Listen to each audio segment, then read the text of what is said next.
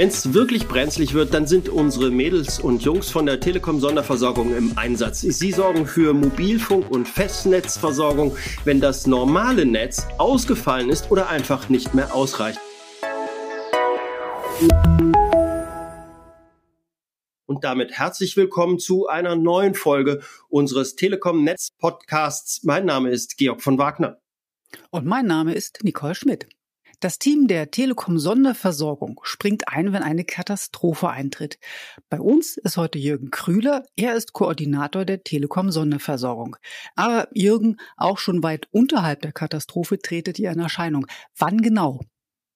Ja, Sonderversorgung ist eigentlich so ein weitläufiger Be äh, Bereich. Ne? Wir machen natürlich die Katastrophen, klar. Und glücklicherweise gibt's da nicht ganz so viele von. Im letzten Jahr mit ATA natürlich.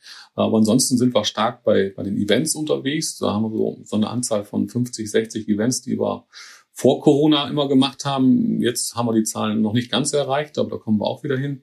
Ähm, daneben haben wir auch noch die Standorte, die ausfallen, weil Brände an Standorten sind. Ähm, technisch bedingt oder weil vielleicht mal irgendjemand gezündelt hat. Ähm, und äh, unser nächstes Standbein ist eigentlich, dass wir die Standorte versorgen, wo Mieter kündigen oder wo Standorte wegfallen, ja, weil die DFMG neue Standorte sucht. Und in der Zeit, in dem Zeitraum, äh, bis der neue Standort steht, entsteht natürlich da eine Lücke, wo dann mit mobilen Equipment äh, diese Lücke geschlossen wird. Äh, das Weitere, was wir noch haben, ist an Autobahnen oder an, an ICE-Standorten oder überall, wo weiße Flecken noch sind und äh, die DFMG oder auch unsere Firma ähm, Probleme mit Baugenehmigungen hat, wo sich also der Neubau verzögert. Auch da stellen wir erstmal mobiles Equipment hin, damit der Kunde da schon mal eine gute Versorgung vorab hat. Jürgen, du sagtest gerade, dass wir vor Corona pro Jahr rund 60 Mal ausrückten, allein um Popkonzerte, Techno-Partys mit zusätzlichem Mobilfunk zu versorgen. Seit langem schon seid ihr auch am Wacken Open Air unterwegs in Schleswig-Holstein. Zurzeit bereitet ihr das Deichbrand-Festival bei Cuxhaven, das Airbeat One bei Neustadt Glewe und das Techno-Tanz-Festival Parukaville am Niederrhein vor.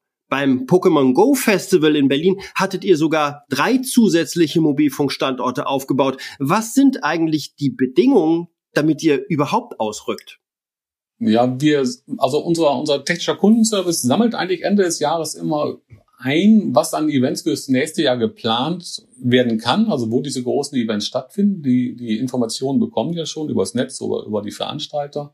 Und äh, die gucken sich alle Standorte an, wo mehr als 10, 20.000 Zuschauer erwartet werden. Äh, und dann mappen die diese Orte mit dem bestehenden Mobilfunknetz. Und wenn man dann sieht, okay, jetzt zum Beispiel in Wacken, da gibt es eigentlich nur einen Standort, der da äh, im Normalfall an, an 340 Tagen natürlich nie in Überlass geht. Ähm, aber wenn dann diese 60, 70.000 Leute kommen an diesen einen Standort, dann ist natürlich hoffnungslos, wie du schon sagst, unterdimensioniert.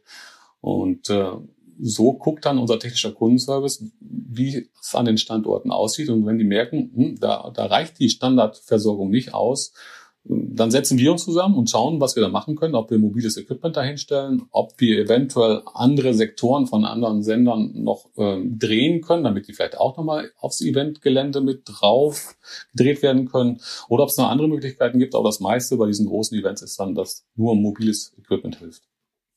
Die anderen Netzbetreiber haben sich in der Vergangenheit immer wieder geziert, auf diesen Festivals ihren Kunden auch mehr Bandbreite zu geben.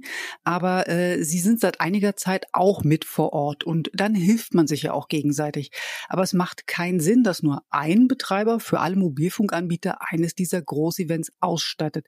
Denn dann hätten wir dasselbe Problem wie ohne Sonderversorgung und würden das Netz über Gebühr beanspruchen. Also müssen alle Netzbetreiber mit ihrer eigenen Hardware anrücken. Und Jürgen, was bieten wir dann unseren Kunden vor Ort?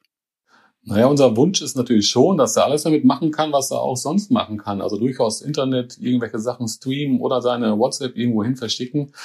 Ähm, das klappt meist halt auch sehr gut, aber manchmal haben wir auch Probleme, dass zum Beispiel wir, wenn wir über Richtung gehen, dass es dann ähm, auch einen Richtfunksammler gibt, der dann durchaus mit seiner Kapazität beschränkt ist und wo wir dann sagen, okay, der Kunde wird seine 40, 50 Megabit nicht mehr haben, sondern es wird durchaus ein bisschen weniger geben. Ähm, also das Wesentliche ist natürlich, dass die Notrufe abgesetzt werden können, dass sie telefonieren können.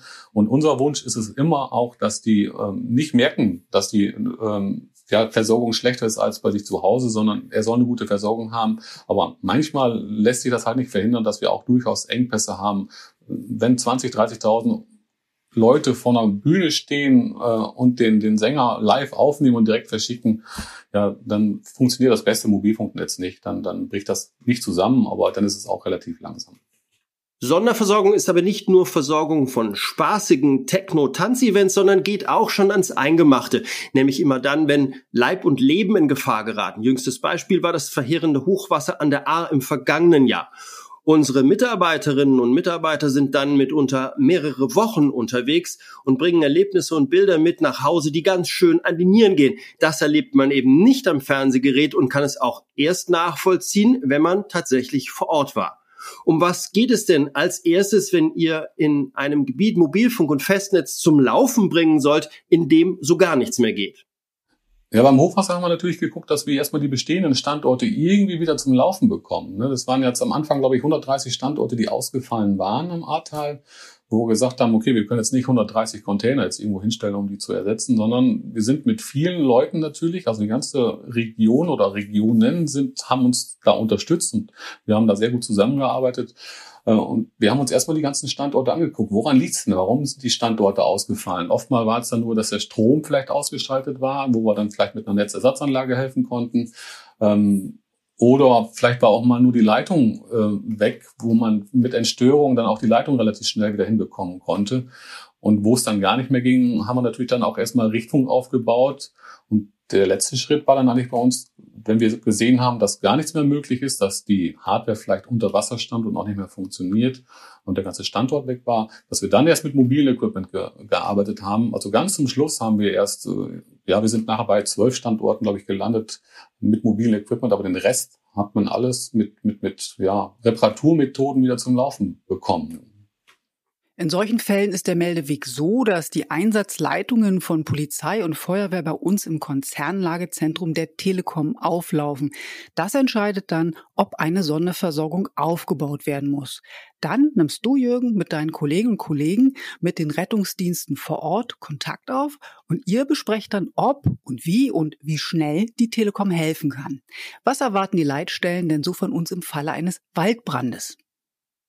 Genau, so ist es gewesen. Also die Leitstelle hat äh, uns angerufen und gesagt, na, wir, wir haben hier ein ganz großes Kapazitätsproblem, wir können nicht raustelefonieren, wir haben nur unsere BOS-Dienste, ähm, die aber auch nicht so super funktionierten in dem Bereich. Äh, könnt ihr unterstützen? Und äh, da war es für uns natürlich ein einfaches zu sagen, klar, das kriegen wir hin. Wir kommen am nächsten Arbeitstag, beziehungsweise am nächsten Tag, das war ja ein Sonntag, beziehungsweise dann am selben Abend noch. Und dann seid ihr häufig in wenigen Stunden vor Ort und verstärkt die Sendesignale der Telekom, aber auch die der anderen Netzbetreiber. Aber Nehmen wir mal den Waldbrand in Treuenbrietzen im Juni. Dass dort kein Mobilfunk ist und wir damit Sonderversorgung unterstützen müssen, haben die Einsatzkräfte ein paar Anwohnern zu verdanken, die seit Jahren den Bau eines Mobilfunkmasts verhindern. Hast du dafür noch Verständnis?